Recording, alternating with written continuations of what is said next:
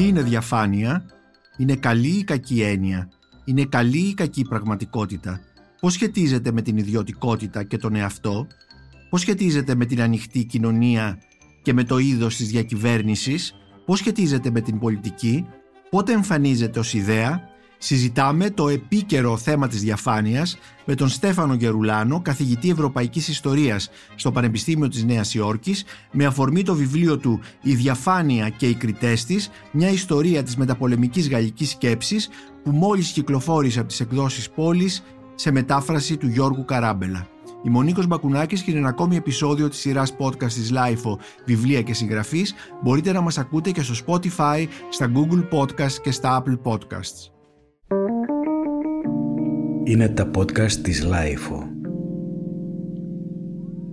Κύριε Στέφανε Γερουλάνο, σας καλωσορίζω σε αυτό το podcast της LIFO για να συζητήσουμε το βιβλίο σας «Η διαφάνεια και οι κριτές της. Μια ιστορία της μεταπολεμικής γαλλικής σκέψης», που μόλις κυκλοφόρησε από τις εκδόσεις Πόλης σε μετάφραση του Γιώργου Καράμπελα, και γενικότερα να συζητήσουμε αυτή την έννοια της διαφάνειας, που σήμερα φαίνεται ότι είναι μια διεκδίκηση, μια θετική θα έλεγα διεκδίκηση των κοινωνιών, αλλά από ό,τι διαβάζουμε στο βιβλίο σας δεν είναι πάντοτε έτσι.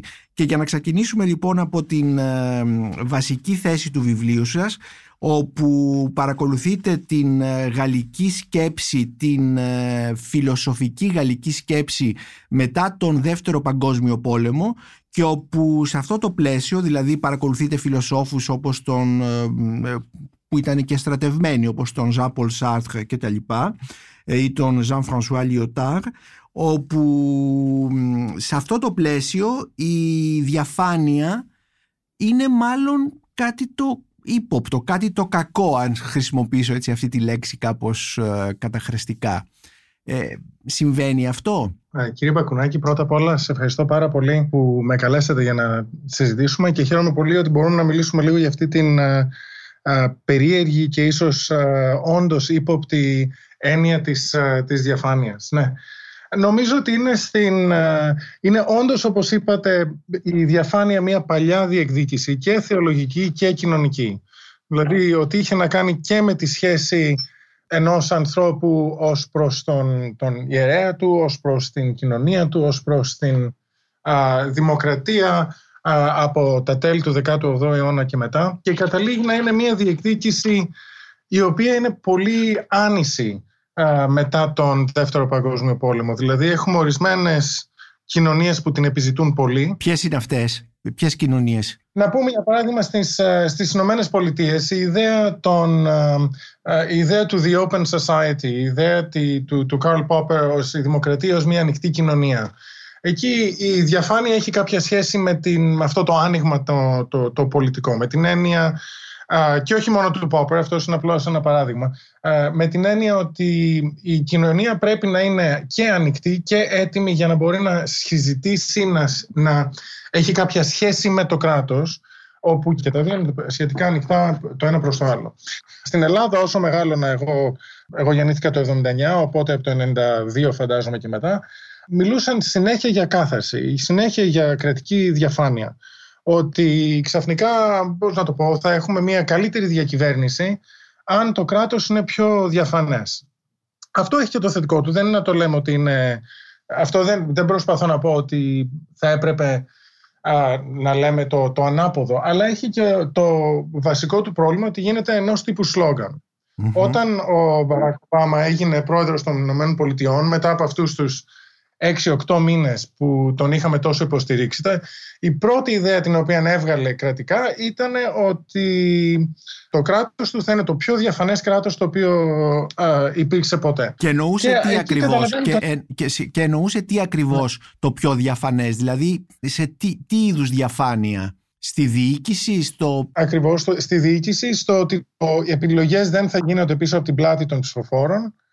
Με την έννοια δηλαδή ότι υπό τον Bush οι επιλογές γίνονταν υπό την πλάτη των ψηφοφόρων, με την έννοια ότι τώρα θα υπήρχε ένα άλλο συμβόλαιο μεταξύ κράτους και πολίτη. Με αυτή την έννοια το πέρασαν. Έτσι έγινε κάπως ένα σλόγγαν το οποίο κρατούσε και διαπερνούσε τα πάντα. Με τον Τραμπ ιδίως, ο οποίος δεν είχε κανένα ενδιαφέρον προς την κλασικού τύπου διαφάνεια, αλλά είχε απολύτως αυτό το ενδιαφέρον να μας παρουσιάζεται με ό,τι του αρέσει, με αυτό το τρομερό ήδη το δικό του.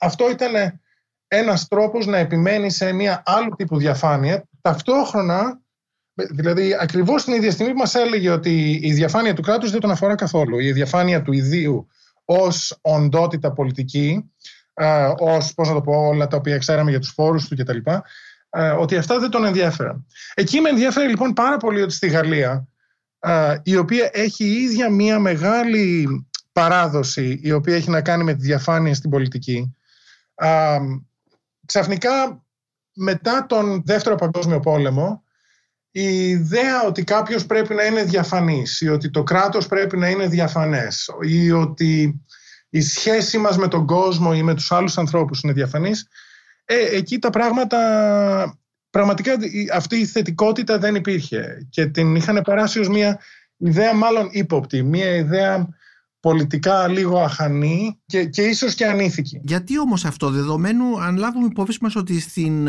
παράδοση της γαλλικής σκέψης από πολύ παλιότερα, δηλαδή από τον 18ο αιώνα, για παράδειγμα από τον Ζαν Ζακ Ρουσσώ, έχουμε και την περίφημη φράση του στο Κοινωνικό Συμβόλαιο, γιατί η συγκάλυψη είναι κακό κατά κάποιο τρόπο, μπορούμε να το πούμε αυτό. Ναι, ναι. Πώς φτάσουμε δηλαδή σε αυτούς τους φιλοσόφους που ήταν και ένα είδος pop star, πολλοί από αυτούς, δεν ήταν απλώς διανοητές γραφείου, ήταν, θα λέγαμε, φιλόσοφοι του δρόμου, αν σκεφτούμε ποιος ήταν ο Ζαν Πολ Σαρτρ. Πώς φτάνουμε λοιπόν σε αυτή την έννοια, σε αυτή την στάση, την καχύποπτη στάση απέναντι στη διαφάνεια? Νομίζω ότι υπάρχουν διάφορες αναφορές στις οποίες μπορούσαμε να κάνουμε εδώ. Πρώτα απ' όλα υπάρχει η εμπειρία μιας συγκεκριμένης πολιτικής διαφάνειας. Αυτή έχει να κάνει και με την τρομοκρατική περίοδο της Γαλλικής Επανάστασης, η οποία δημιουργεί προβλήματα στους μετέπειτα θεωρητικούς να αποζητούν τη διαφάνεια, πρώτον. Και δεύτερον, υπάρχει η εποχή από το 1930 έως το 1945. Στη δεκαετία του 30 υπάρχει στη Γαλλία ένα μάλλον περίεργο σύμπλεγμα, στο οποίο όλα τα διαφορετικά κόμματα επιμένουν ότι ορισμένες καλές πολιτικές ιδέες, ορισμένες καλές πολιτικές θέσεις είναι μόνο δικές τους. Δεν το είπα και πολύ καθαρά τώρα. Δηλαδή είναι γαλλικές, εννοείται. Όχι ότι είναι κομμάτι μόνο αυτού του κόμματος. Δηλαδή το Front Populaire λέει, επιμένει ότι για να υπάρχει μια ανθρωπιστική καθαρή διακυβέρνηση, ένας ανθρωπισμός κοινωνικός, υπάρχει μόνο το Front Populaire που μπορεί να το κάνει. Το λαϊκό μέτωπο δηλαδή, το οποίο είχε έρθει και στην εξουσία κάποια στιγμή πριν τον πόλεμο, ναι. Απ' την άλλη, οι καθολικοί επιμένουν ότι όλες οι σύγχρονες έννοιες είναι έννοιες λίγο ξεπεσμένες και ότι μόνο με κάποιο λίγο πιο θεολογικού χαρακτήρα διαφάνεια προς το Θεό μπορεί να υπάρχει και διαφάνεια προς τους ανθρώπους. Αυτό είναι περισσότερο πολιτική ιδέα για αυτούς παρά θεολογική εκείνη την ώρα. Mm-hmm. Λοιπόν, σκεφτείτε ότι υπάρχει αυτό, ένας διαχωρισμός, ένα σπάσιμο της καθημερινής κοινωνικής σκέψης, και μετά πέφτει και η Γερμανοκρατία και το Βισί. Στο Δεύτερο Παγκόσμιο Πόλεμο, λοιπόν, διάφοροι φιλόσοφοι όπως ο Σάρτρ λένε ότι ναι, υπάρχει διαφάνεια, αλλά είναι διαφάνεια μόνο του κρυμμένου, μόνο του ρεζιστό, μόνο στην αντίσταση. Και είναι μια διαφάνεια η οποία, όταν τελειώσει ο πόλεμος, φοβούνται ότι θα χαθεί πάλι, ότι θα διασπαστεί πάλι. Έτσι γίνεται κάτι πιο ηθικό, κάτι πιο εσωτερικό, και ο Σάρτρ αυτό το αποζητεί πολύ. Αλλά ταυτόχρονα λένε ότι δεν υπάρχει διαφάνεια είτε χρήσιμη, είτε κοινωνική, είτε διαπεραστική στον έξω κόσμο. Ότι δηλαδή είναι μόνο κάτι το πολύ κρυμμένο μέσα μας και κάτι το οποίο πρέπει να αποζητούμε. Έτσι αλλάζει αυτή η εποχή, ιδίως από μια πολιτική κουλτούρα, αν θέλετε, και διαλυμένη και σε κάποια ένταση, μέχρι στα τέλη του Δευτέρου Παγκοσμίου Πολέμου, όπου ξαφνικά βγαίνει η αντίσταση της νύχτας, βγαίνει στη μέρα, γίνεται κομμάτι του μεταπολεμικού κόσμου, αλλά ξαφνικά διάφορες από τις έννοιες, αυτό το κρυφό, αυτό το αντιστασιακό, τις οποίες οι ξαφνικά γίνονται πρόβλημα. Το παράνομο. Γιατί δεν μπορεί... Ναι, ακριβώς, το παράνομο. Γιατί δεν μπορεί κανείς να πει, ναι, τώρα είμαστε στη διακυβέρνηση, θα είμαστε στο παράνομο ή θα είμαστε στο κρυφό. Mm. Και αυτό το ενδιάμεσο γίνεται λίγο περίεργο. Επομένως, δηλαδή, αυτοί οι φιλόσοφοι θεωρούσαν ότι η διαφάνεια σχετίζεται με την αντίσταση, με την κρυφή δράση, με την παρανομία κτλ. Σε αυτή την εποχή. Δηλαδή, θα ήταν κακό δηλαδή, να ζητάμε διαφάνεια σε μια εποχή αντίστασης. Έτσι καταλαβαίνω από αυτά που λέτε. Πείτε το και διαφορετικά. Σκέφτονται ότι από την άλλη διαφάνεια είναι και η διαφάνεια της Γκεστάπο. Μάλιστα. Δηλαδή, αυτή η πίεση κρατική. Και αυτό γίνεται πολύ σημαντικό κομμάτι αυτής της ιστορίας μετά, όπου η διαφανής κοινωνία συσχετίζεται με την ιδέα ότι υπάρχει ένα κράτος το οποίο την υποχρεώνει. Δηλαδή ενός τύπου ολοκληρωτική διαφάνεια. Ότι... Μάλιστα. Αυτό έχει πολύ ενδιαφέρον. Ναι. Επομένως μπορούμε ότι οι φιλόσοφοι οι Γάλλοι αυτοί μετά τον πόλεμο ουσιαστικά συνδέουν τη διαφάνεια με ολοκληρωτικά καθεστώτα και ολοκληρωτική διακυβέρνηση, η οποία ζητάει από τους πολίτες τα έχουν όλα στο φως, έτσι, τη δράση τους, τις ιδέες τους, για να μπορούν να τους ελέγχουν και τα λοιπά, για να το πω έτσι κάπως χοντρικά. Ναι, ακριβώς. Γιατί και αυτό παραμένει με τα χρόνια μετά, δηλαδή ιδέες για την επιτήρηση, ιδέες για την, αν θέλετε, τις υποχρεώσεις πολιτών και κοινωνίας προς το κράτος. Αυτό είναι μια μεγάλη ανησυχία, η οποία την έχουμε, αν θέλετε, και σήμερα, που όχι μόνο με μέσα μαζικής επικοινωνίας, αλλά και με social media υπάρχει αυτή η πίεση για το πόσα δείχνει κανείς, πόσο ανοιχτός είναι στον έξω κόσμο, πόσο αυτοπαρουσιάζεται, από εκεί ξεκινάει κατά κάποιο τρόπο η ανησυχία ότι υπάρχει ενός τύπου ολοκληρωτισμός σε αυτή την ιδέα. Σήμερα όμως οι κοινωνίες εξακολουθούν, οι δημοκρατικές κοινωνίες, οι ανοιχτές κοινωνίες εξακολουθούν να διεκδικούν τη διαφάνεια. Αλλά από την άλλη πλευρά όμως, ήδη αναφερθήκατε στη νέα επιτήρηση και στα μέσα κοινωνικής δικτύωσης κτλ. Υπάρχει πάλι ο φόβος. Τι δείχνω προς τα έξω, τι ξέρουν για μένα, πού συλλέγουν και αρχιοθετούν τα στοιχεία μου, τα προσωπικά μου δεδομένα κτλ. Επομένως, πώς συνυπάρχουν αυτές οι δύο φαινομενικά αντίθετες πραγματικότητες, δηλαδή τις διαφάνειες που διεκδικούν όλες οι κοινωνίες και απ' την άλλη μεριά του φόβου της προσβολής του εαυτού μας, της ιδιωτικότητάς μας κτλ. Αυτή είναι και πάρα πολύ δύσκολη ερώτηση πρώτα απ' όλα.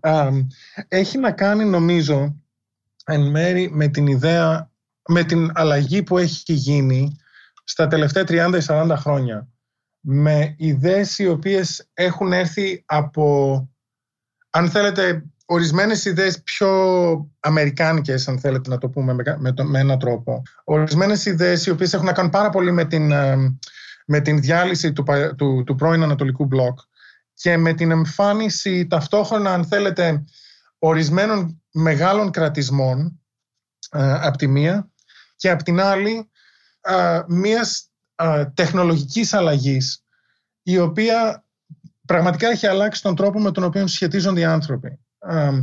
Αν σκεφτούμε λοιπόν την εποχή από το 1989 μέχρι τώρα, παραμένει λίγο αυτό το φάντασμα είτε του κινέζικου κράτους είτε του σοβιετικού. Υπάρχει πάντα μια ιδέα μια μνήμη κιόλας ενός ολοκληρωτισμού από τους Ναζί πίσω. Αυτά είναι πράγματα τα οποία δεν τα ξεχνάει κανείς. Και ταυτόχρονα υπάρχει μια τεχνολογική πίεση να είναι κάποιος παρόν, να αυτοπαρουσιάζεται, να δίνει ρέστα, ας το πούμε, να δίνει τον εαυτό του στον έξω κόσμο, ότι έτσι μόνο μπορεί να λειτουργήσει μια τεχνολογική κοινωνία. Και νομίζω ότι αυτά βρισκόμαστε ακόμα σε μια εποχή η οποία είναι μάλλον λίγο ενδιάμεση. Mm-hmm. Δεν ξέρουμε ακριβώς πώς να τα λύσουμε, πώς να τα κρατήσουμε. Και ένας από τους λόγους για τους οποίους ήθελα να γράψω το βιβλίο ήταν ακριβώς ότι είμαστε σε ένα σημείο που δεν είμαστε ακριβώς σίγουροι για το τι περνάει, για το τι σημαίνουν όλα αυτά και για πόσο καιρό θα μπορούμε να έχουμε κάτι θετικό, αν είναι από ορισμένες τέτοιες έννοιες και πού χάνονται, τι σημαίνει είτε δημοκρατικά, είτε επίσης κοινωνικά και οικονομικά. Να μιλάμε για τα στοιχεία μας τα οποία είναι αρχαιοθετημένα κάπου. Να μιλάμε για έναν πολιτικό κόσμο τον οποίο πρέπει να μπορούμε να δούμε, πρέπει να μας είναι κάπως ανοιχτός, αλλά ταυτόχρονα μας υπόσχονται ένα άνοιγμα το οποίο δεν μπορούμε και πολύ να το πιστέψουμε μετά από κάποια στιγμή. Επομένως, είναι κάτι σαν μία, όχι θα έλεγα διέξοδος, σαν μια σύγκρουση, δηλαδή αυτής της νέας πραγματικότητας που δημιουργεί η τεχνολογία και η οποία μας αναγκάζει για να υπάρξουμε, να εκθέτουμε διαρκώς τον εαυτό μας, δηλαδή μας αναγκάζει σε ένα είδος διαφάνειας, έτσι δεν είναι? Δηλαδή να δείχνουμε τον εαυτό μας ακόμη και στις ιδιωτικές μας στιγμές και στο δωμάτιό μας με το μαγιό μας ή δεν ξέρω εγώ τι κτλ. Να εκφράζουμε τις απόψεις μας ακόμη και αν είναι βλακώδεις και από την άλλη να διαμαρτυρόμαστε ίσως για καταστολή, δεν ξέρω εγώ τι, που ίσως τα κράτη και οι κυβερνήσεις επιβάλλουν. Ναι. Είναι κάτι σαν μια σχιζοφρενική κατάσταση, νομίζω. Συμφωνώ απολύτως μαζί σας. Και αυτό ήταν λοιπόν, όταν τα βλέπουμε αυτά ή όταν λέμε κάτι τέτοιο, πώς λύνουμε ένα τέτοιο θέμα, πώς βρίσκουμε, πού θα σταθούμε σε κάτι τέτοιο? Λοιπόν, από τη μία πλευρά για μένα αυτό είναι λίγο θεωρητικό θέμα. Όλες οι πολιτικές έννοιες μας δημιουργούν τέτοια προβλήματα. Ναι. Δεν είναι ότι ξαφνικά βρίσκουμε μια πολιτική έννοια η οποία τα λύνει όλα. Πώς να το πω, σαν κολλάνε με κάποιο τρόπο, όπως και τα σλόγγαν, κολλάνε με κάποιο τρόπο και μετά μας υποχρεώνουν σε θέσεις οποίες δεν περιμέναμε ότι θα πάρουν. Από τη μία. Και αυτό είναι αυτό το οποίο με ενδιαφέρει εμένα σαν ιστορικό. Πώς ορισμένες έννοιες μας δοκιμάζουν, μας βασανίζουν, είναι σαν να πέφτουμε λίγο στην ίδια μας την τρύπα με αυτές. Ναι. Απ' τη μία είναι πολύ καλές και απ' την άλλη κολλάνε. Απ' την άλλη πλευρά, οι Γάλλοι με ενδιαφέραν γι' αυτό το λόγο. Συγγνώμη για μισό δευτερόλεπτο με αυτό. Ναι. Οι Γάλλοι με ενδιαφέραν γι' αυτό το τρόπο ότι όσο περισσότερο έψαχναν αυτό το θέμα, τόσο περισσότερο έβρισκαν να λένε και η κοινωνική διαφάνεια είναι πρόβλημα και η διαφάνεια στη γνώση είναι μια φαντασία. Η διαφάνεια στην ηθική διαλύει διάφορα άλλα θέματα. Έτσι ξαφνικά μου έμοιαζε, αυτό αξίζει ίσως να το δούμε, γιατί σαν θέμα μας λέει πώς συσχετίζονται όλες αυτές οι ιδέες μαζί και πώς μπορούμε να σταθούμε απέναντι σε μία από αυτές, σε αυτή τη διαφάνεια η οποία διαπερνάει όλες τις άλλες. Είπατε κύριε Γερουλάνο ότι είμαστε σε μια περίοδο μετάβασης πάνω σε αυτά τα θέματα, αλλά διαβάζοντας το βιβλίο σας βλέπουμε ότι βρισκόμαστε σε μια περίοδο μετάβασης σε σχέση με τη διαφάνεια εδώ και αιώνες, γιατί συζητείτε το θέμα και το βιβλίο σας αυτό είναι πραγματικά πάρα πολύ πρωτότυπο, το πώς το έχετε δομήσει και το πώς παρουσιάζεται μέσα από τα κεφάλαια η έννοια της διαφάνειας, τη σκέψη κτλ. Βλέπουμε λοιπόν όλες αυτές τις πτυχές της διαφάνειας, τις διαφορετικές αντιλήψεις, την πολυπλοκότητα, το πώς λοιπόν μπορούμε να πούμε ότι η έννοια της διαφάνειας από πότε εμφανίζεται και με ποιες άλλες έννοιες σχετίζεται και πώς εξελίσσεται μέσα στον χρόνο? Λοιπόν, αν θέλετε ξεκινάμε, ας πούμε στον δυτικό κόσμο, στον κόσμο καθολικό και προτεστάντικο, ξεκινάει πραγματικά από τον Λούθυρο και μετά. Δηλαδή μπορούμε να κοιτάξουμε και πιο πριν, μπορούμε να βρούμε κάποια ιδεώδη για τη διαφάνεια στον Πλάτωνα ή στον Αυγουστίνο, αλλά έχει περισσότερο σημασία, αν θέλετε, πώς ξαναεμφανίζονται αυτά από τον 16ο αιώνα και μετά. Και από πολιτική πλευρά, δηλαδή στην πολιτική θεωρία, αλλά και από θεολογική πλευρά, βρίσκουμε μια κοινωνία και μια, αν θέλετε, πολιτική κοινωνία, η οποία πιστεύει ότι υπάρχει ένα συγκεκριμένο άνοιγμα, ένα θετικό σε αυτό το άνοιγμα.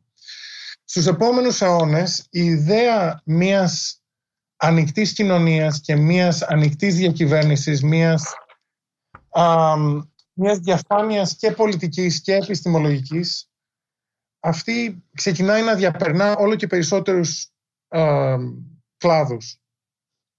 Και προς τον 20ο αιώνα φτάνουμε σε αυτή την μάλλον πιο μπερδεμένη κατάσταση, όπου η διαφάνεια είναι μία από τις έννοιες οι οποίες συσχετίζονται με πάρα πολλές άλλες, και μία από αυτές τις έννοιες τις οποίες οι διάφοροι είτε πολιτικοί, είτε θεωρητικοί, είτε φιλόσοφοι, είτε ηθικολόγοι έχουν να κολλήσουν, αν θέλετε, ή να δέσουν μαζί με άλλες ιδέες, μαζί με άλλες έννοιες. Αυτές είναι βεβαίως διαφορετικές ανάλογα με τον καθένα. Δηλαδή, σε ορισμένες περιπτώσεις θα λέγαμε ότι η διαφάνεια έχει σχέση με την ιδιωτικότητα, άλλοτε θα λέγαμε ότι η διαφάνεια έχει σχέση με τη σχέση με τον κράτος, άλλες ώρες θα λέγαμε ότι, για άλλους θα λέγαμε ότι η διαφάνεια έχει να κάνει με τον χαρακτήρα του ανθρώπου ή με τον τρόπο με τον οποίο συσχετίζονται οι γνώσεις με τον πραγματικό κόσμο στον οποίο ζούμε, αν θέλετε.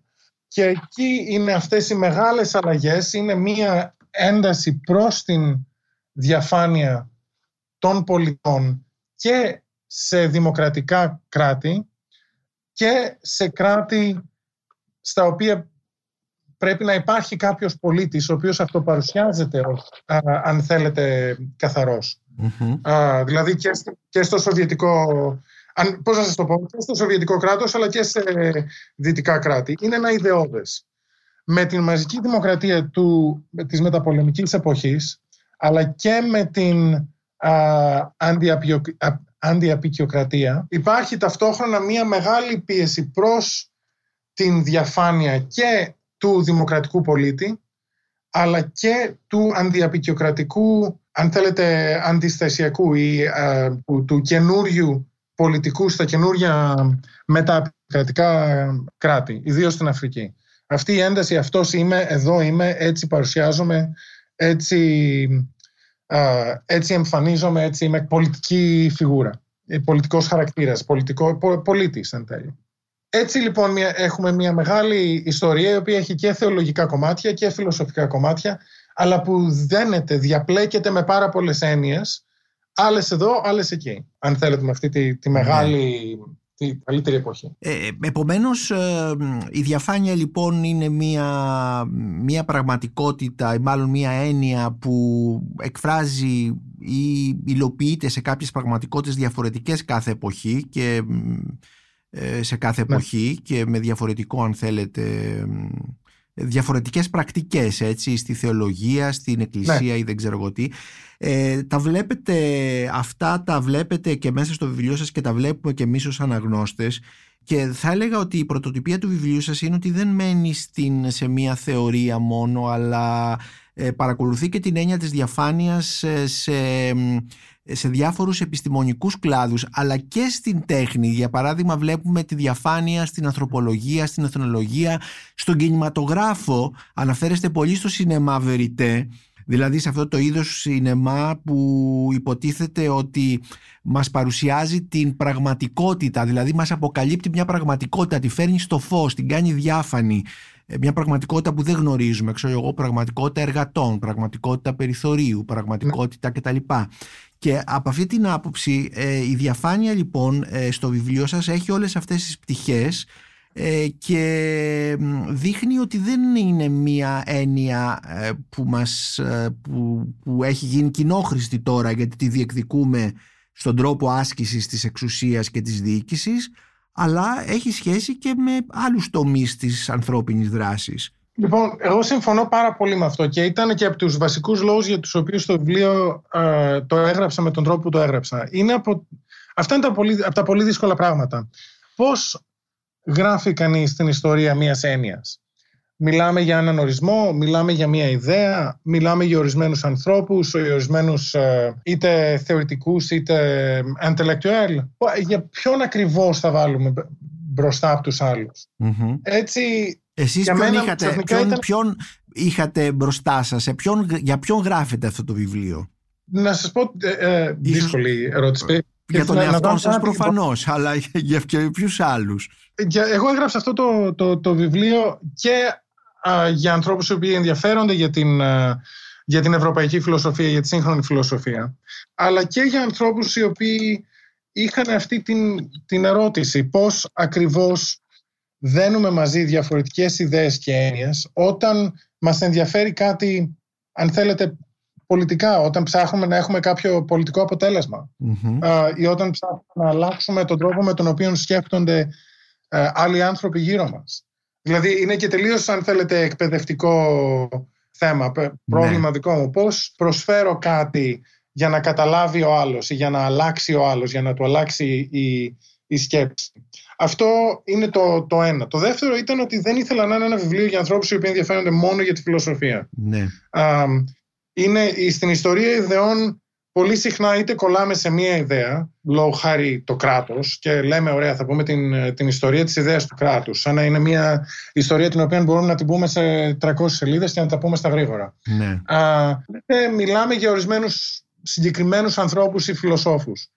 Εμένα δεν με ενδιαφέρε τόσο πολύ αυτό. Με ενδιαφέρε πώς, αν θέλετε, έχουμε στους φιλόσοφους ένα λίγο κλειστό χώρο, ο οποίος κλειστός χώρος μας δίνει αν θέλετε το εύκολο μας εργαστήρι.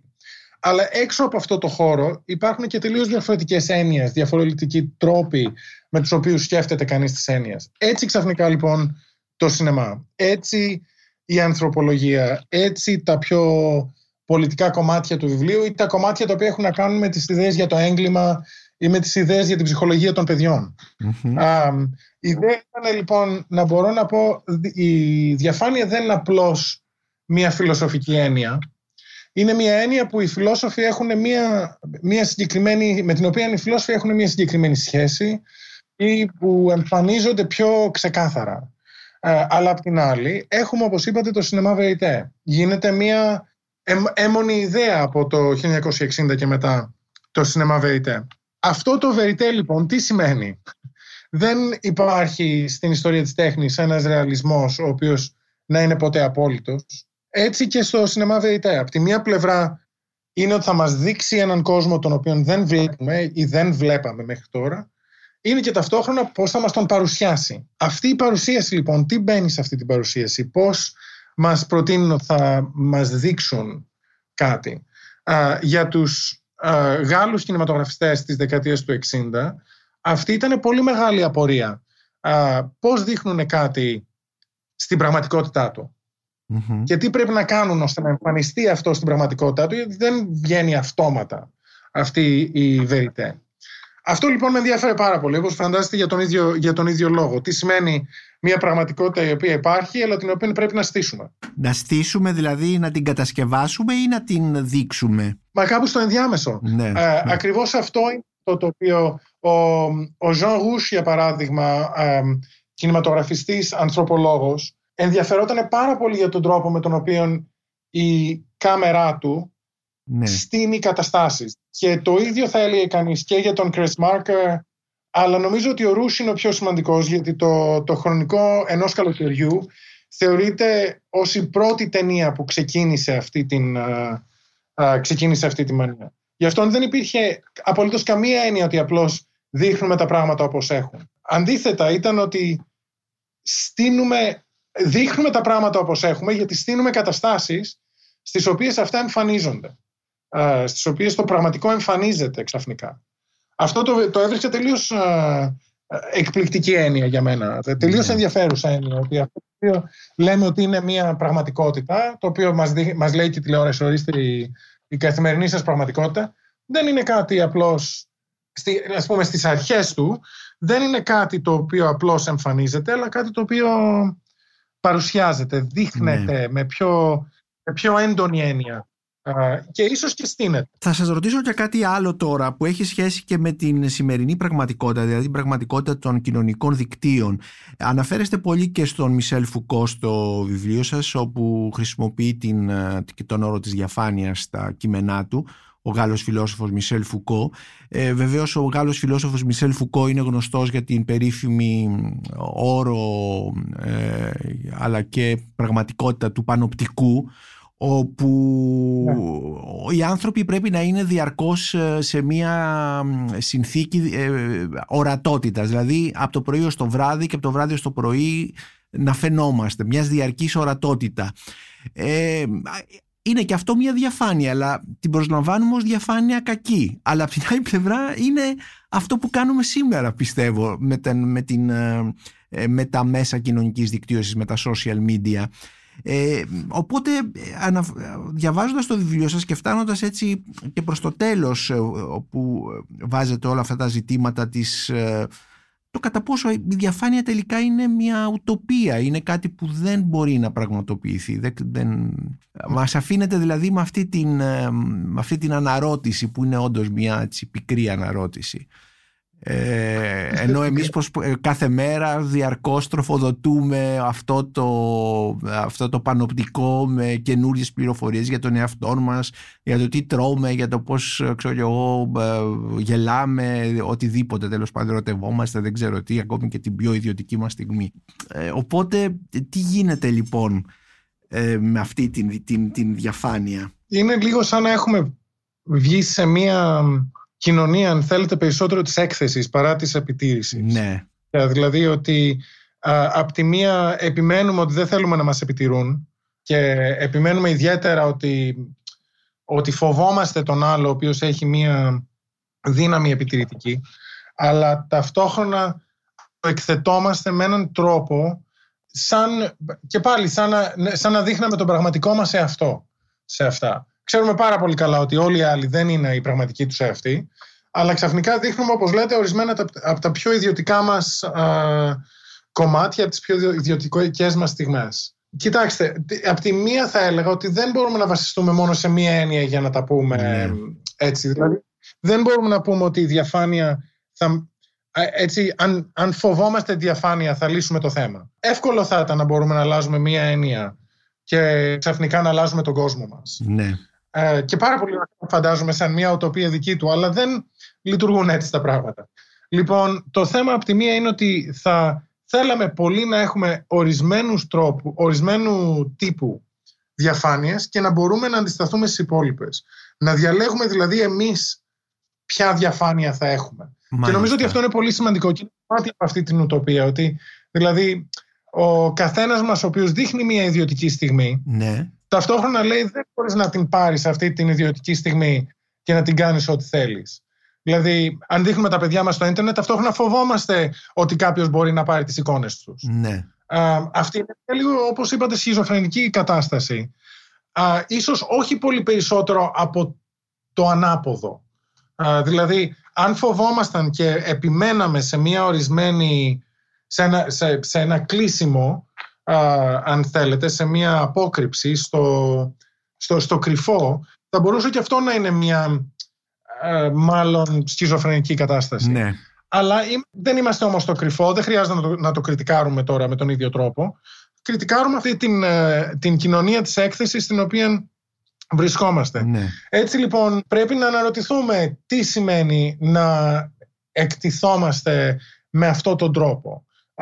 Τι σημαίνει για το αύριο ότι όντως δίνουμε όλα μας τα στοιχεία, όλα τα χαρακτηριστικά μας, τα νούμερά μας κλπ. Σε εταιρείες και σε κυβερνήσεις, οι οποίες τα χρησιμοποιούν τουλάχιστον για να βγάλουν χρήματα, αλλά ταυτόχρονα για να μπορούν να έχουν μια συγκεκριμένη δύναμη σε έναν κόσμο ο οποίος πραγματικά έχει αλλάξει από το παλιό κράτος. Δεν είμαστε στο κράτος δεκαετίας του 50 ή στο κράτος δεκαετίας του 20. Είμαστε σε ένα κράτος το οποίο όντως αποζητεί όλα τα στοιχεία τα οποία μπορεί να έχει, έτσι ώστε να μπορεί να έχει και μια βασική δύναμη γύρω στον κόσμο του. Μια δύναμη την οποία έχει χάσει από άλλο τρόπο, από άλλες πλευρές. Ναι, αλλά από την άλλη πλευρά εμείς, κύριε Γερουλάνο, δεν μπορούμε να μην τα δώσουμε αυτά τα στοιχεία. Δηλαδή στο χέρι μας, γιατί όταν πρέπει να επικοινωνήσουμε και μας ζητούν οπωσδήποτε τα στοιχεία μας, αναγκαστικά τα δίνουμε. Οπότε εδώ ή απομονωνόμαστε ή μπαίνουμε και εμείς μέσα σε αυτή την ιστορία. Επομένως είναι ένας φαύλος κύκλος.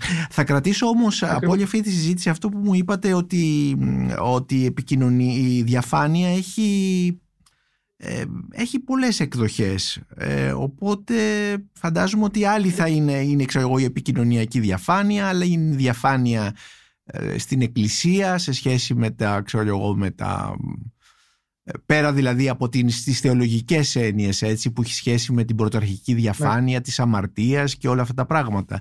Επομένως, αν θέλουμε να δώσουμε ένα συμπέρασμα σήμερα σε έναν που ακούει αυτό το podcast και που προβληματίζεται για τη διαφάνεια, που την προβληματίζεται στο επίπεδο της καθημερινότητας και της κοινωνίας, όχι τόσο στη φιλοσοφική, στο φιλοσοφικό επίπεδο ή στο ιστορικό ή στην ιστορία της τέχνης κτλ, που ο αναγνώστης που θα πάρει το βιβλίο σας θα βρει πάρα πολλά τέτοια στοιχεία και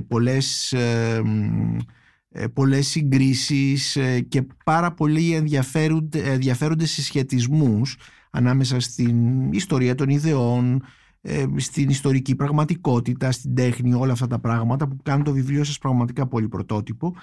Τι θα μπορούσαμε λοιπόν να πούμε σαν ένα συμπέρασμα σε έναν ακροατή αυτού του μέσο πολίτη, τέλος πάντων, αυτού του podcast, ο οποίος έχει τη διαφάνεια με κάποιον τρόπο στο μυαλό του, δηλαδή κυρίως τον ενδιαφέρει η διαφάνεια του κράτους, έτσι, τον πώς παίρνονται οι αποφάσεις, το ότι δεν τον εξαπατάει η διακυβέρνηση, η κυβέρνηση, όλα αυτά τα πράγματα.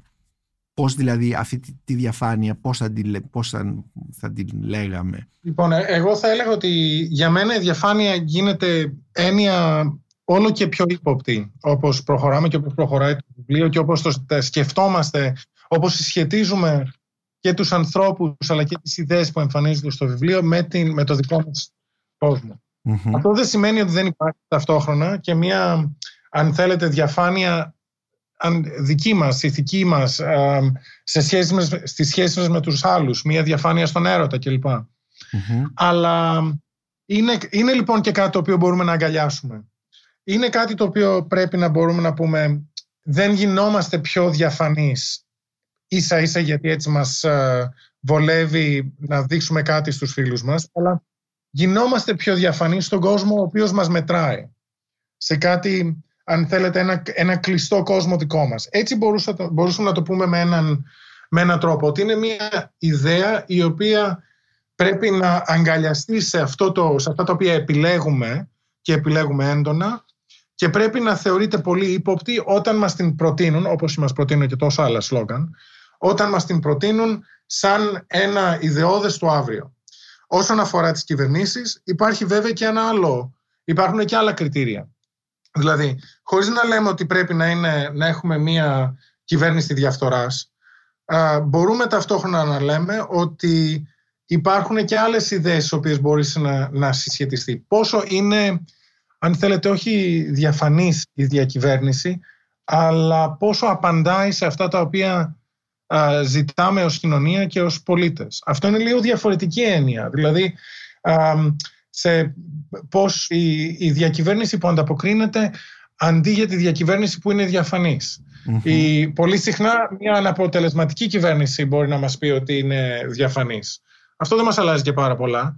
Μια κυβέρνηση όμως η οποία ανταποκρίνεται στο κοινωνικό πρόβλημα, η οποία ανταποκρίνεται αν θέλετε, στις ανησυχίες μας, στη σχέση την οποία χρειαζόμαστε με το αύριο, με το σήμερα και με το αύριο, αυτή είναι μια διαφορετική διακυβέρνηση. Όχι ότι πάλι θα πούμε, ωραία, το λύσαμε όλο το πρόβλημα, αλλά και πάλι να κρατάμε μια κακυποψία. Και αυτό το βιβλίο είναι πολύ, αν θέλετε, θεωρώ ότι σαν ιστορικό και σαν φιλόσοφο εμένα με αφορά να γράφω, να κάνω έναν κόσμο λίγο πιο ύποπτο, αν θέλετε, αυτό το οποίο νομίζαμε ως καθημερινότητα ή ως φυσικότητα, να το κάνω λίγο πιο δύσκολο, αλλά ταυτόχρονα να πούμε ότι έχουμε ορισμένους τομείς στους οποίους ναι, τι θέλουμε τη διαφάνεια, θέλουμε τις σχέσεις μας με τους δικούς μας να είναι σχετικά ξεκάθαρες και θέλουμε να ξέρουμε πώς οργανωνόμαστε και τι προτείνουμε για το αύριο, τι κοινωνικό κόσμο, αν θέλετε, προτείνουμε και κρατάμε για να έχουμε ένα καλύτερο αύριο. Ιδίως στις δυσκολίες τις οποίες έχουμε πλέον, από τις κλιματικές δυσκολίες, τις νεοφιλελεύθερες δυσκολίες, στις κυβερνητικές υποχρεώσεις, αν θέλετε, κλπ. Πώς φανταζόμαστε ένα λίγο καλύτερο αύριο, στο οποίο δεν θα βλέπουμε τον κόσμο μας ως τελείως φυσικό. Σαν να βλέπουμε λίγο και αυτά. Ναι, έτσι θα το πω. Κύριε Στέφανε Γερουλάνο, σας ευχαριστώ πάρα πολύ για αυτή τη συζήτηση με αφορμή το βιβλίο σας «Η διαφάνεια και οι κριτές της», που ένα βιβλίο που μας κάνει να δούμε τη διαφάνεια και κάπως διαφορετικά και, όπως είπατε, να τη δούμε και λίγο καχύποπτα. Ευχαριστώ και πάλι για αυτή την συζήτηση. Κύριε Μπακουνάκη, σας ευχαριστώ και εγώ πάρα πολύ για αυτή τη συζήτηση και για τις ερωτήσεις σας. Μία-μία ήταν τέλειες. Ευχαριστώ. Σας ευχαριστώ. Η Μονίκος Μπακουνάκης ήταν ένα ακόμη επεισόδιο της σειράς podcast της LIFO Βιβλία και Συγγραφής, με καλεσμένο τον καθηγητή Ευρωπαϊκής Ιστορίας στο New York University Στέφανο Γερουλάνο για το βιβλίο του «Η διαφάνεια και οι κριτές της. Μια ιστορία της μεταπολεμικής γαλλικής σκέψης», που μόλις κυκλοφόρησε από τις εκδόσεις Πόλης. Μπορείτε να μας ακούτε και στο Spotify, στα Google Podcasts και στα Apple Podcasts.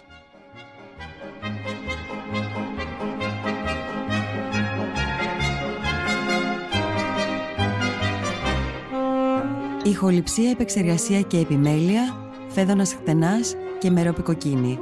Ήταν μια παραγωγή της LIFO. Είναι τα podcast της LIFO.